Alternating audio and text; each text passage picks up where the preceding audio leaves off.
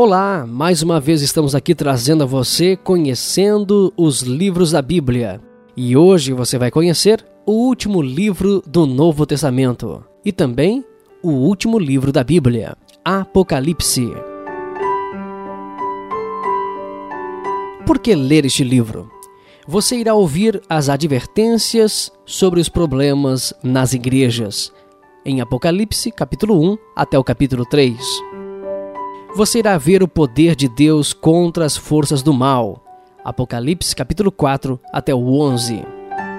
E você será confortado pela promessa de Deus de esperança para o seu povo. Apocalipse 12 até o 22. Uma lua vermelho sangue, um cordeiro com sete chifres e sete olhos, gafanhotos com coroas de ouro, cavalos de cor branca, vermelha, preta e cinza um enorme dragão vermelho, um mar de vidro misturado com fogo. Estas imagens parecem ser de filme de ficção científica, por exemplo, mas não são. Elas são do livro de Apocalipse, o último livro da Bíblia. Estas imagens tornam o livro interessante e misterioso e algumas vezes confuso. Este livro pode ser tão difícil de entender porque é literatura apocalíptica.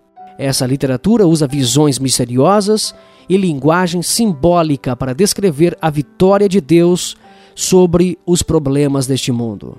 Na maioria das vezes, esse tipo de literatura foi escrito em tempos difíceis, quando a igreja estava sendo perseguida. O motivo do uso das imagens, dos símbolos, era que os cristãos os entenderiam, mas os outros não. Isso certamente é verdadeiro para o livro de Apocalipse. Naquela época, os cristãos estavam sob o ataque das autoridades romanas, e os romanos mandaram que todas as pessoas adorassem o imperador, e muitos cristãos se recusaram e por isso foram executados. O livro de Apocalipse foi escrito para dar esperança e coragem a esses cristãos perseguidos.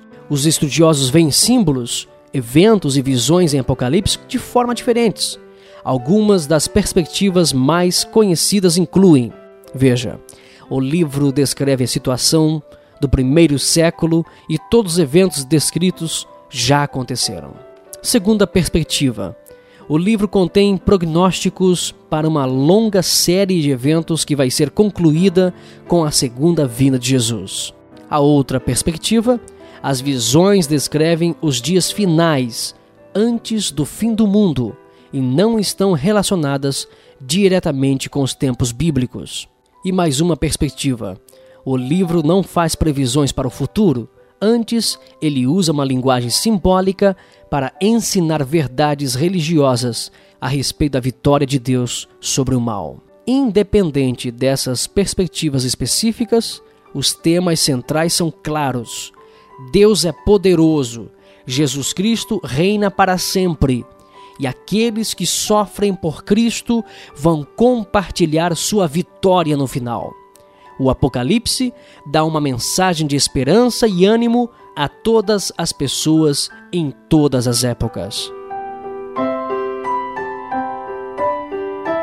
O nosso quadro Conhecendo os Livros da Bíblia termina por aqui, com o livro Apocalipse.